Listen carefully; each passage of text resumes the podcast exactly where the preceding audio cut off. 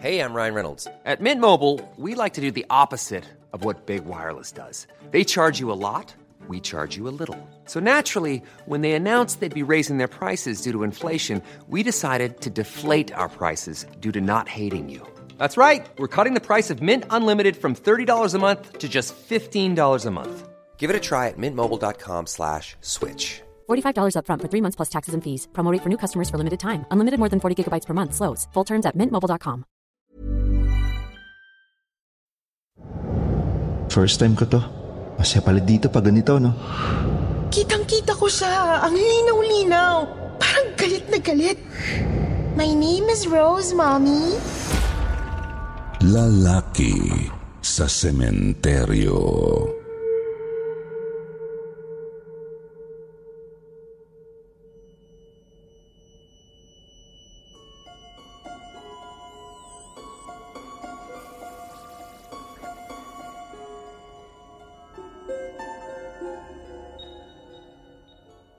Magandang araw, Sir Jupiter. Tawagin mo na lang akong Cheryl. Four years ago, nung dalaga pa ako, katulad din ako ng ibang mga dalaga na kinikilig sa gwapo. At dahil 26 na ako noon at walang boyfriend, laging on the lookout na merong makilala na potential boyfriend. Tuwing October 31 hanggang November 1, naging tradisyon na ng pamilya namin na mag-overnight sa puntod ng lolo at lola ko sa Memorial Park. Binili ng mga parents ko at ng mga kapatid nila ang mga loteng katabi ng kina lolo at lola. At dahil pawang buhay pa ang magkakapatid, may malawak kaming espasyo sa bawat reunion.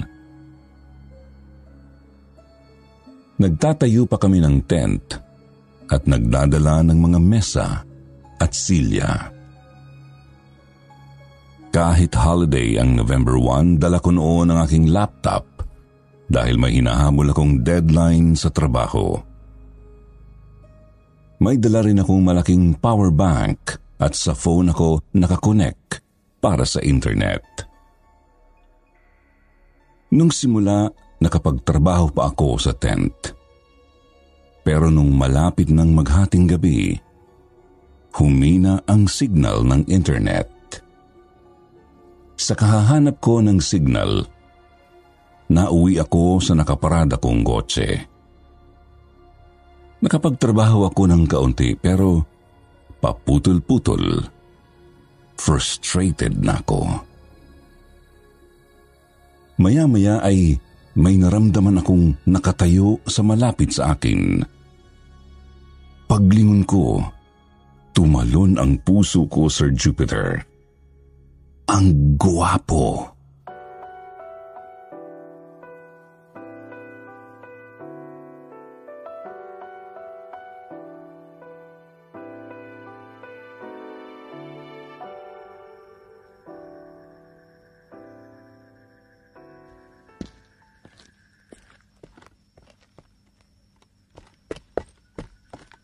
Hi, ah, sorry kung naistorbo kita. You're working? Trying to, pero on and off ang signal eh. Ikaw ba may signal? Ah, wala sa akin yung phone ko eh. Ah, I'm Marco by the way. I'm Cheryl. It's okay. Hindi ka naman nakastorbo kasi hindi ko naman talaga magagawa tong work ko kung walang internet. Ang sipag mo naman. Para kang yung brother ko, workaholic. Hindi naman. Kailangan lang talaga kasi.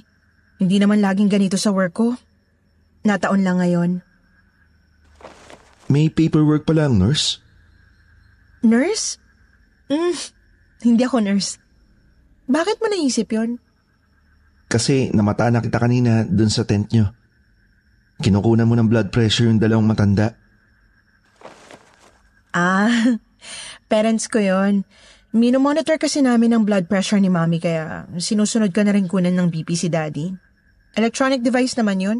Kahit sino kayang gumamit nun. Pero hindi kahit sino ganyan mag-alaga sa parents ha. Ng pamilya. Ay, normal lang naman yun, ba? Sino pa bang mag-aalaga sa isa't isa kundi ang magkakapamilya? Tsaka, only child ako kaya ako lang ang pwede mag-asikaso sa kanila. Ang sarap mo pala maging kapamilya.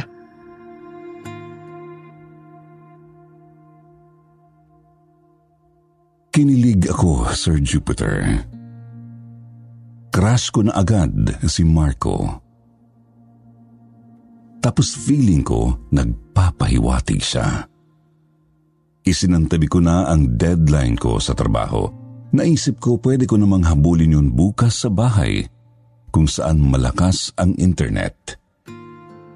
Itong pagkakataong ito, ngayon lang.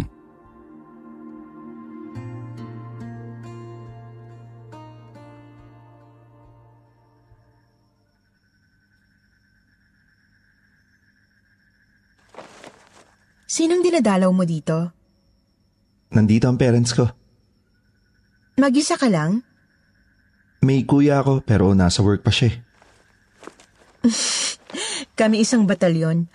Lolo't lola ko yung binibisita namin, kaya kasama ko rin ang mga tito at tita ko tsaka mga pinsan ko. Taon-taon na naming tradisyon to. First time ko to. Masaya pala dito pag ganito, no? Pag ordinaryong araw kasi, tahimik, ang lungkot.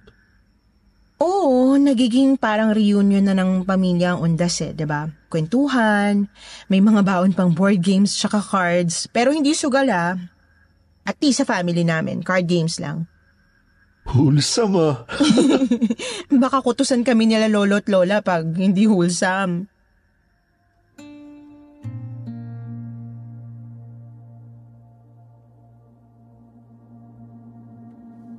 Masarap kausap si Marco, Sir Jupiter.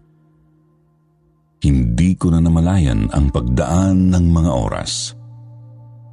Naupo na kami sa damuhan sa tabi ng kotse. Hindi naman ako hinanap ng pamilya ko kasi ang alam nila ay nagtatrabaho ako kung saan ako nakahanap ng signal. Lalo akong kinilig dahil parang interesadong interesado si Marco sa akin. Ang dami niyang tanong tungkol sa mga interes ko, mga hobby ko, mga pinagkakaabalahan ko. Pagkatapos bigla na lang napatingin si Marco sa langit. Malapit na pala mag-sunrise. Um, I have to go.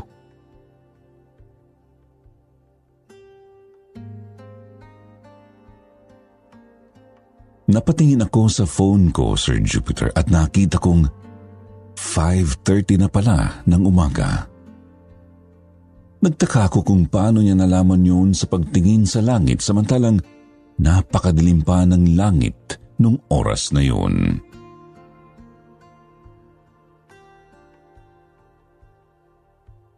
I assume babalik ka dito bukas?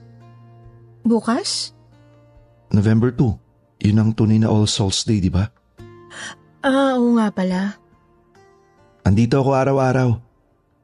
Hmm, shall I see you here tomorrow? I'd like you to meet my brother. Ah, oo. Of course. See you tomorrow.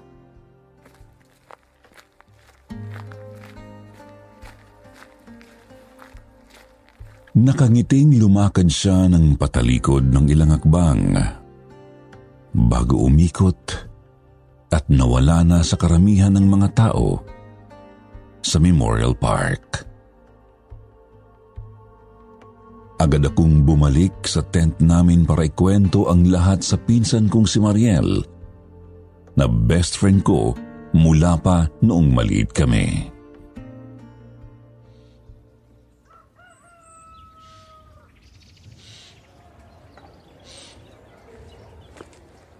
OMG, she! This is it! Mukhang magkaka-boyfriend ka na, finally! Kaya kailangan bumalik ako dito bukas. Otherwise, baka hindi na kami magkita uli. Ni hindi kami nag-exchange ng phone numbers. Eh, sigurista siya. Gusto niyang malaman kung mutual ang attraction bago siya mag-pursue. Magpapatwitams pa ba naman ako sa edad nating to? Kung interesado siya, aba, interesado rin ako.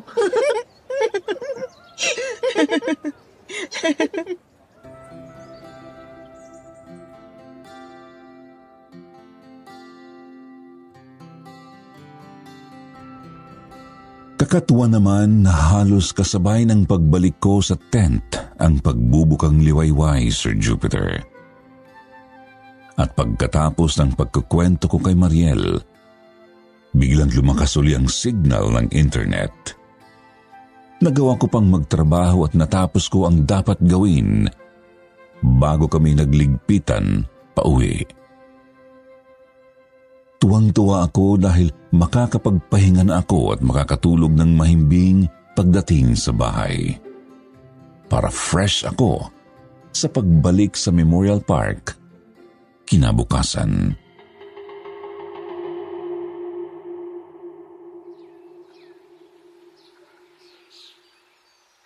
Sabado ng umaga ang November 2. May dala uli akong bulaklak para kina lolo at lola at nagdala na rin ako para sa mga magulang ni Marco.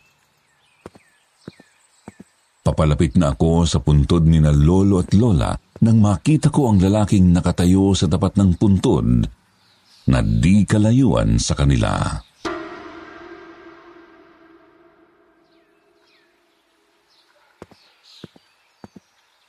Marco!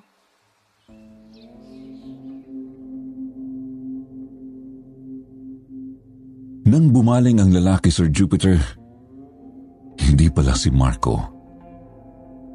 Pero magkamukhang magkamukha sila.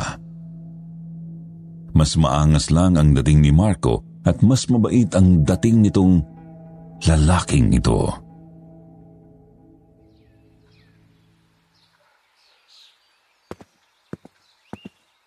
Ay, I'm sorry. Akala ko si Marco ka. Madalas nga kami mapagkamalan. I'm Mike, brother niya. I'm Cheryl. So, Cheryl, hindi mo pa ba alam? Hindi pa alam ang ano. I'm so sorry to tell you. Na-aksidente si Marco at ang parents ko 10 months ago. No one survived.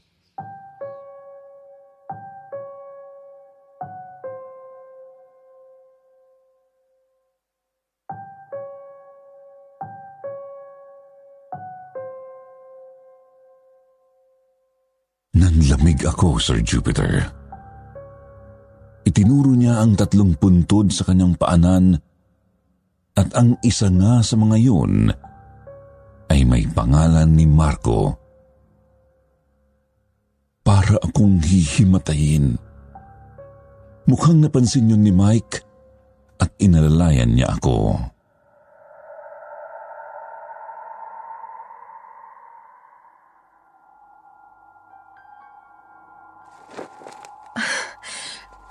Pinaprank niyo ba ako? Kausap ko lang siya kagabi hanggang kanina bago magliwanag eh. Kausap mo? Si Marco? Imposible yun. Baka may isa ka pang kapatid na kamukha mo rin at nagpanggap na si Marco. Nagpakilala sa akin na siya si Marco eh. You mean hindi mo pa nakilala si Marco before? Tapos kagabi mo lang siya nakilala or yung lalaking nagpakilala bilang Marco? Eh di impostor yun.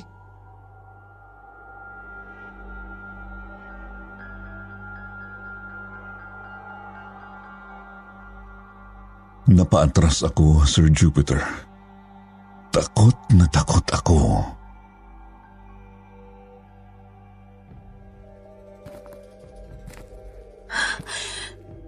K- kung multong kausap ko kagabi, ano ka? Sabi niya may kapatid siya eh. Buhay ka ba? Buhay ako. And I need to make sense of this. Doktor ako. I need a rational explanation. Well, kahit hindi ako doktor, kailangan ko rin yun. Bakit sa dinami-dami ng tao dito sa Memorial Park kagabi, sa akin pa nagpakilala yung kapatid mo? At buong gabi akong kinausap hanggang madaling araw ah. Can we talk about this over coffee? Baka sakaling mahimay natin to. Ilalapag ko lang ang flowers para kina lolo at lola. Ito nga pala, dinala ko para sa parents ninyo. Ang pagkakaintindi ko kasi kagabi, parents nyo lang ang nakahimlay dito eh. Hindi ko nakita itong mga puntod. So, bale, para, para na lang pala sa kanilang tatlo to. Thank you.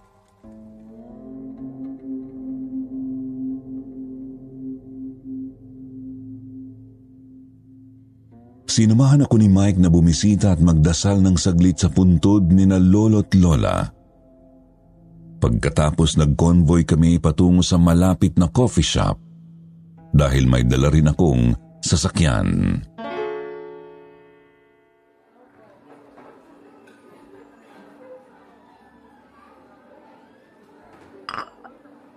Alam mo ba, ang huling sinabi niya sa akin, magkita kami sa Memorial Park ngayon dahil gusto niyang makilala ko ang brother niya.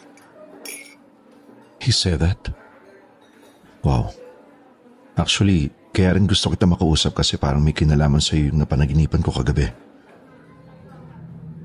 For the first time since pumanaw sila, napanaginipan ko si Marco.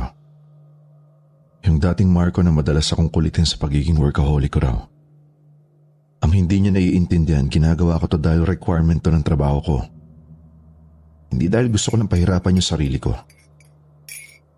Well anyway, sabi niya sa panaginip ko, ayaw niyang nag-iisa ako sa buhay at may papakilala raw siya na babaeng perfect for me. Like I said earlier, hindi ako naniniwala sa mga panaginip o kahit sa multo. Kaya kung yung panaginip lang, baliwala sa akin yon. Pero kung pagdudugtongin yung napanaginipan ko at yung nangyari sa'yo, parang ibang usapan eh. Ah, you mean sinet up tayo ni Marco? Ano to, blind date?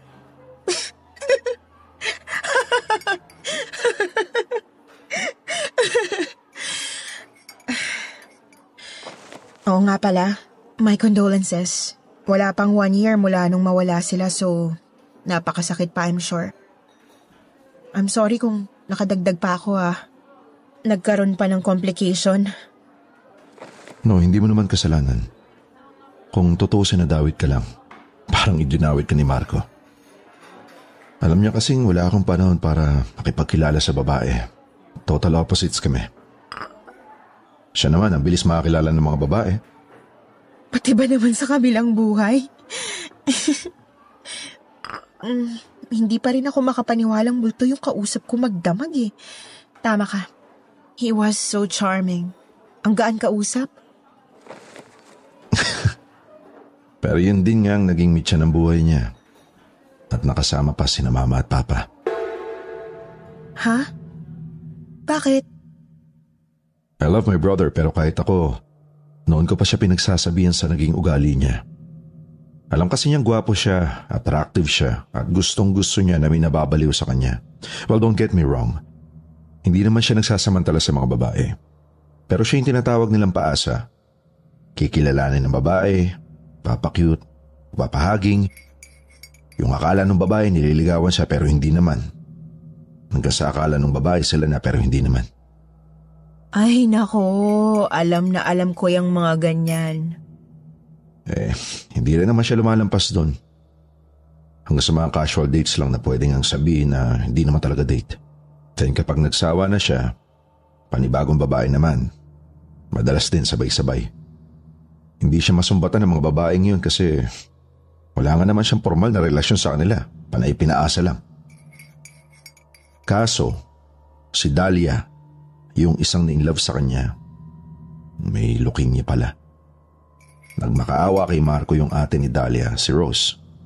Ang gusto ni Rose, maging boyfriend ni Dahlia si Marco for her last few remaining months. May taning na kasi na di naaabot ng six months. Mayo si Marco. Ayaw daw niya magsinungaling, lalo na sa mamamatay na. At ayaw daw niyang dagdagan pa yung naging kasalanan niya kay Dahlia. Uh, cut the story short, namatay si Dahlia at galit na galit si Rose dahil namatay daw na broken hearted yung kapatid niya. Nung minsan nga sinugod ni Rose sa trabaho si Marco at nagskandalo doon. so he had to resign. Grabe naman yun. I mean, mali talaga yung magpaasa pero How would you like to look five years younger? In a clinical study, people that had volume added with Juvederm Voluma XC in the cheeks perceived themselves as looking five years younger at six months after treatment. Look younger, feel like you. Add volume for lift and contour in the cheeks with Juvederm Voluma XC. Reverse signs of aging by adding volume to smooth laugh lines with Juvederm Volure XC. For important safety information and to find a licensed specialist, visit juvederm.com. That's J U V E D E R M.com. Not for people with severe allergic reactions, allergies to lidocaine, or the proteins used in Juvederm. Common side effects include injection site redness, swelling, pain, tenderness, firmness, lumps, bumps, bruising, discoloration, or itching. There's a risk of unintentional injection into a blood vessel, which can cause vision abnormalities, blindness, stroke, temporary scabs, or scarring. Talk to a licensed specialist to find out if it's right for you. Hey, I'm Ryan Reynolds. Recently, I asked Mint Mobile's legal team if big wireless companies are allowed to raise prices due to inflation. They said yes. And then when I asked if raising prices technically violates those onerous two year contracts, they said, What the f are you talking about, you insane Hollywood ass? F- So to recap, we're cutting the price of Mint Unlimited from $30 a month to just $15 a month. Give it a try at mintmobile.com slash switch. $45 upfront for three months plus taxes and fees. Promo rate for new customers for limited time. Unlimited more than 40 gigabytes per month. Slows. Full terms at mintmobile.com. Oh, tama rin naman si Marco na hindi rin dapat magpanggap at magsinungaling sa isang mamamatay na. Well, hindi ganun mag-isip si Rose. Hindi pa siya nakontento sa pag-iiskandalo. Pinangga niya yung sasakyan ni Marco. At hindi niya alam na kasama ni Marco sina mama at papa that time. At namatay din si Rose sa ginawa niya. Oh no. I'm so sorry to hear that, Mike. Napaka-tragic pala nang nangyari.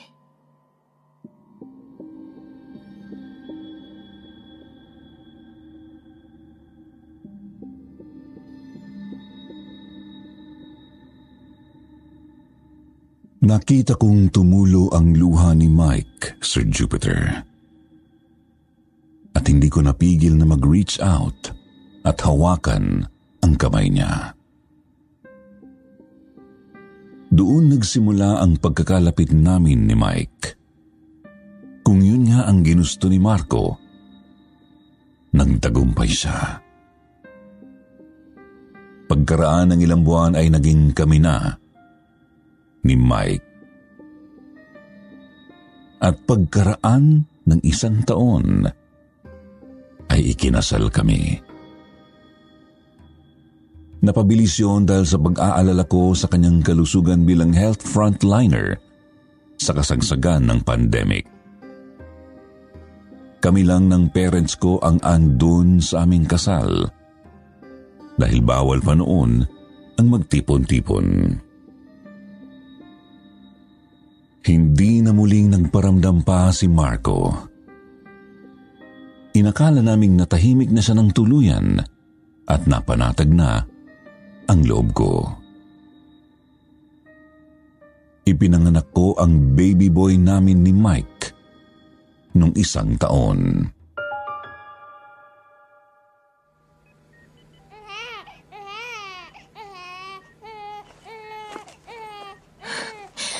He's perfect. He is. At gagawin natin ang lahat para sa kanya.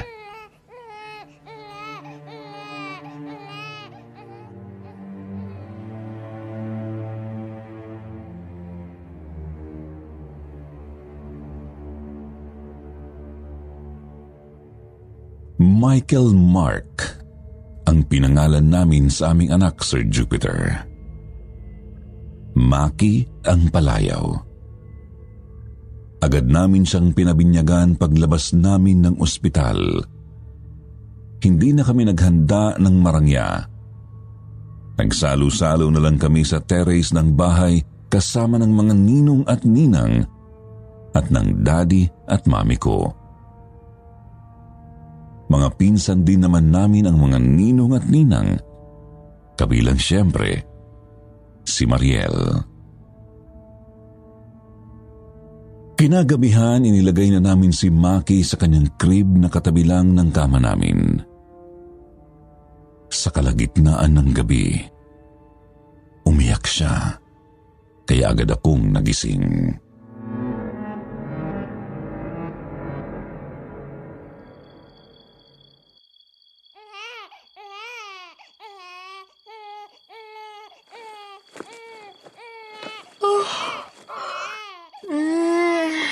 Baka gutom na si Maki. Padede time.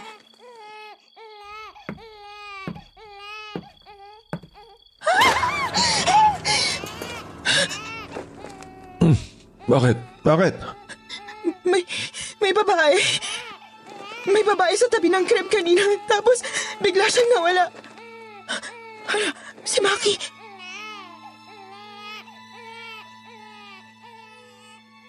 Agad kong kinuha ang baby namin, Sir Jupiter. Sa awa ng Diyos, okay naman siya. Iyak lang ng iyak. Ang tagal bago namin napatahan.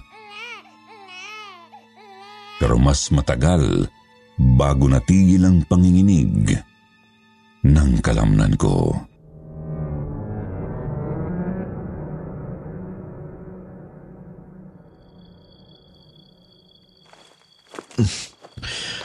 Baka namamalikmata ka lang, babe. Kung minsan akala natin totoo yung panaginip natin, lalo na kung naalimpungatan tayo ng gising. Hindi. Kitang-kita ko siya. Ang linaw-linaw. Nakatitig siya kay Maki. Parang, parang galit na galit. Maikli yung gupit niya eh, pixie cut. Nakapolo siya na puti na nakalilis ang manggas, nakamaong. Kung nag-imagine lang ako ng multo, hindi naman siguro ganun ang itsura, no? Malamang ang may imagine ko yung white lady na mahaba ang buhok na nakasuot ng puting damit na mahaba.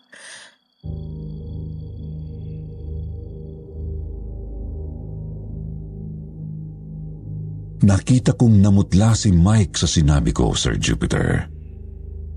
Bigla niya kaming niyakap ni Maki.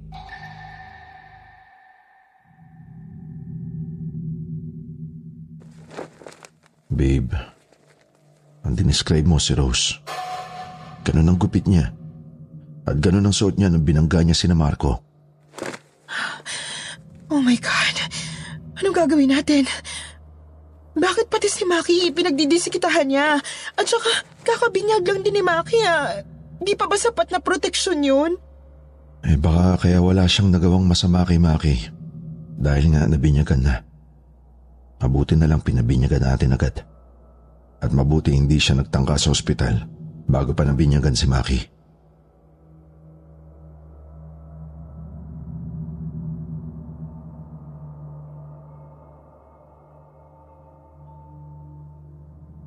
Sir Jupiter ang asawa kong doktor na dati ay hindi naniniwala sa mga kababalaghan ay naging bukas na ang isip sa mga kakaibang kaganapan magmula noong mga unang nangyari sa amin.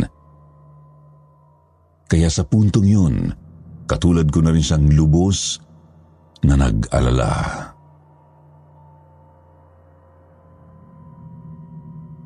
Magpapabless ulit tayo ng bahay. Ngayong araw agad.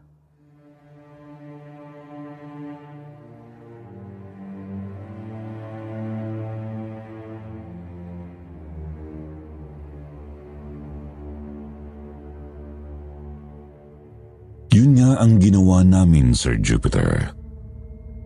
Maagang maaga ay nagpunta kami sa simbahan dala si Maki.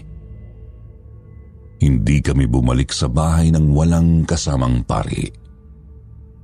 Lahat ng sulok ng bahay ay pinabasbasan namin uli. Pero pagkatapos nun, may isiniwalat si Mike sa akin.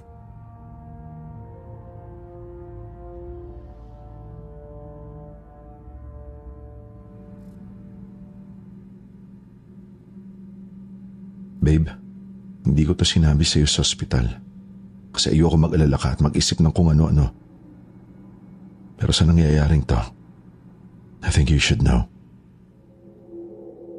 Yung balat ni Maki sa hita, Katulad na katulad ng balat ni Marco. In the exact same spot.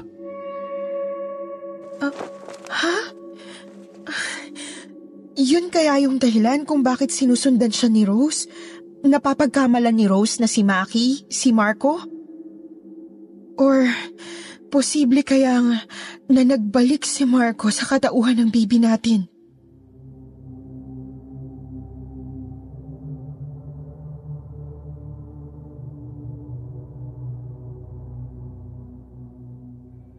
Kinilabutan ako, Sir Jupiter.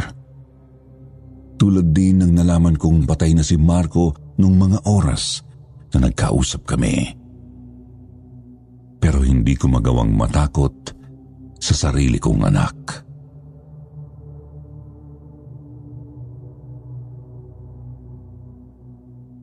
Babe, kahit pa totoong reincarnation at nagbalik nga si Marco, ibang tao na si Maki.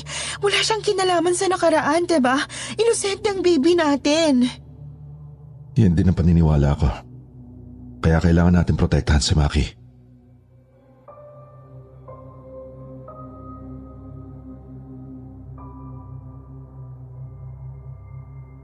Hindi na uli nagpakita sa loob ng bahay namin ang babaeng kaanyo ni Rose, Sir Jupiter. Pero madalas akong nakakakita ng parang puting tela na mabilis na dumadaan sa labas ng bintana namin sa kwarto. Kahit nasa second floor yun. Kapag naman nasa ibaba kami ng bahay, palagi akong parang may nakikita mula sa sulok ng mga mata ko na taong nakatayo sa labas ng bakod namin. Kapag naman nililingon ko ng mabilis, ay wala. Naging nervyosa ako, Sir Jupiter. Hanggang sa kinailangan kong kumonsulta sa psychiatrist. Ang sabi naman ay post-natal depression daw kung minsan daw ay nagiging praning ang mga inang bagong panganak dala ng pagiging protective sa baby. Pero alam kong hindi yun postnatal depression. Yung maternity leave ko sa trabaho ay itinuloy ko na sa pagre-resign. Hindi ko magawang iwan at paalagaan sa iba ang baby namin. Naghanap kami ng katulong sa bahay para sa ibang gawain at nang matutukan ko ng buong buo ang pag-aalaga kay Maki.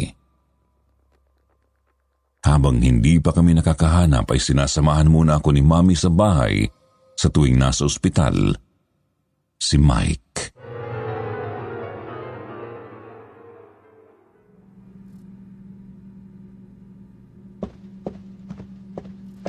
Babe, tumawag yung agency kanina. May ibibigay sana na helper sa atin. Pero tinanggihan ko. Kasi ba naman, Rosita ang pangalan.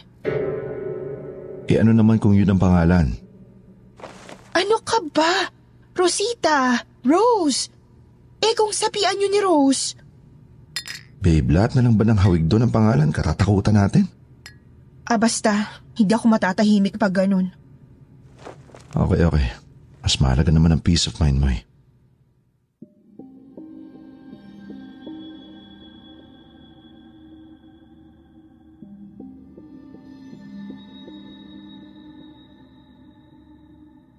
Nakahanap din naman kami ng ibang katulong, Sir Jupiter. Sa kabila nun, lagi pa rin nasa amin si Mami. At madalas ay kasama pa si Daddy. Aliw na aliw sila sa kanilang apo. Kapansin-pansin na dumdumami na ang tao na naglalagi sa bahay namin hindi ko na nakita yung puting tela sa labas ng bintana sa second floor at yung parang taong nakatayo sa labas ng bakod. Sa paglaon, unti-unting humupa ang nerbiyos ko. Ikinasal ang pinsan kong si Mariel at six months ago. nalaman naming buntis na siya. Tuwang-tuwa kami sa magiging magkalapit ang edad ng mga anak namin. Sabi namin sisiguruhin naming magiging close din sila tulad namin. Andun siyempre kaming lahat sa gender reveal party ni na Mariel.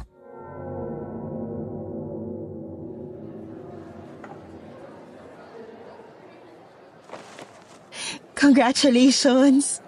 Natupad yung gusto mo na girl ang baby nyo.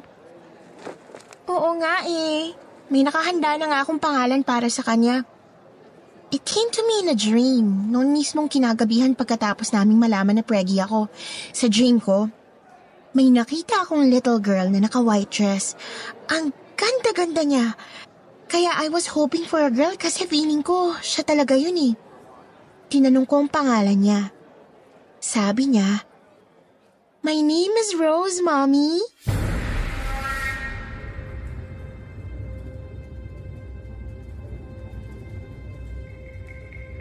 Nanlamig ako, Sir Jupiter. Sa mismong mga sandaling yun, ang lakas ng pakiramdam ko na kaya hindi na nagpaparamdam sa amin si Rose, ay may nahanap na siyang ibang paraan para mapalapit kay Maki ang ipanganak bilang second cousin nito. Paano ko ilalayo si Maki sa sarili niyang ninang at sa magiging anak nito? Lalo pa dahil hindi ko lang pinsan si Mariel, kundi best friend pa.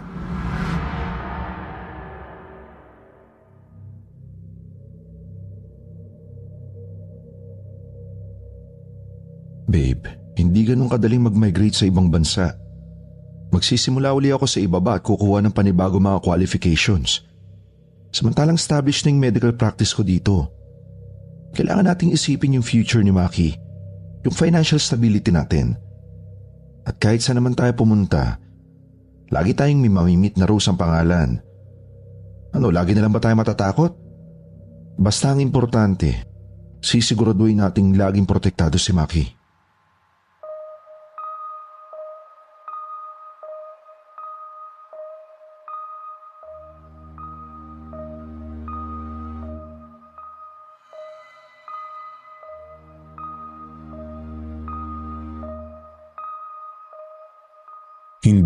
Makumbinsi si Mike na ibang bansa, Sir Jupiter. At kahit sina mami at maging ang psychiatrist ko ay nagsasabing wala akong dapat ikabahala.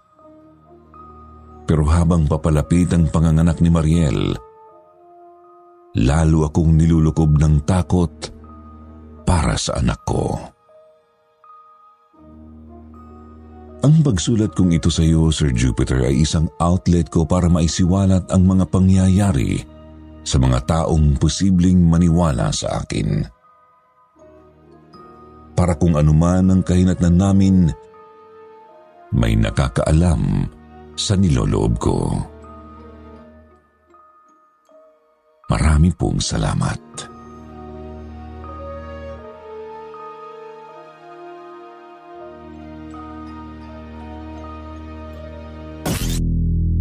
Isang pagbati naman ng maligayang kaarawan sa isa naming moderator na si Arnie Agasite. Wishing you all the best on your special day. God bless you always, Arnie, from your Katie and SB family. At ngayon, syempre, eto na po ang inyong paboritong shoutout portion. Shoutout kay Marilyn Camanero, Generalizer, Hurem Shakib, Geraldine Ab, Rose Ann Bello, Team Alalmea, Athena Lee, Leo Alcantara, Maria Ana Villaflores, Audrey Marie, at Jammy's Skies. Magbasa naman tayo ng magagandang comment mula kina Linda Hernandez at Joel Lucio. Sabi ni Linda sa kwentong Tambayan ni Nunoy. Napakalungkot ng kwento mo, ma'am. Parang hindi maniniwala ang iba. Pero totoo pala na merong mga kaluluwa na hindi natatahimik hanggang sa hindi sila natatagpuan. Siguro nakahanap si Nonoy ng kaibigan na mauunawaan siya para maglaro at hindi katakutan. Kaya niya ginawa nung nabubuhay pa siya na tumambay sa daluyan ng tubig sa creek. Malamig talaga dito dahil sa tubig na umaagos. Kaya tambayan din ng mga ahas na malalaki. Ibinababad nila ang katawan dito para matunaw ang bigat ng kinain nila. Kaya aral din ito sa mga bata. Huwag pumunta kahit saan, lalo na sa masukal na lugar dahil maraming panganib na maaaring mangyari. Sabi naman ni Joel Lucio sa kwento din na tambayan ni Nonoy, huling pamamaalam na pala ni Nonoy yun para malaman ng magulang niya ang sinapit niya sa ahas. Sa mga hindi nabanggit sa susunod na lang po, huwag niyo pong kalimutang mag-reply sa ating shoutout box na nasa comment section para ma-shoutout ang pangalan niyo. Muli po mula sa bumubuo ng kwentong takipsilim, ito po ang inyong lingkod. Jupiter, nagpapasalamat.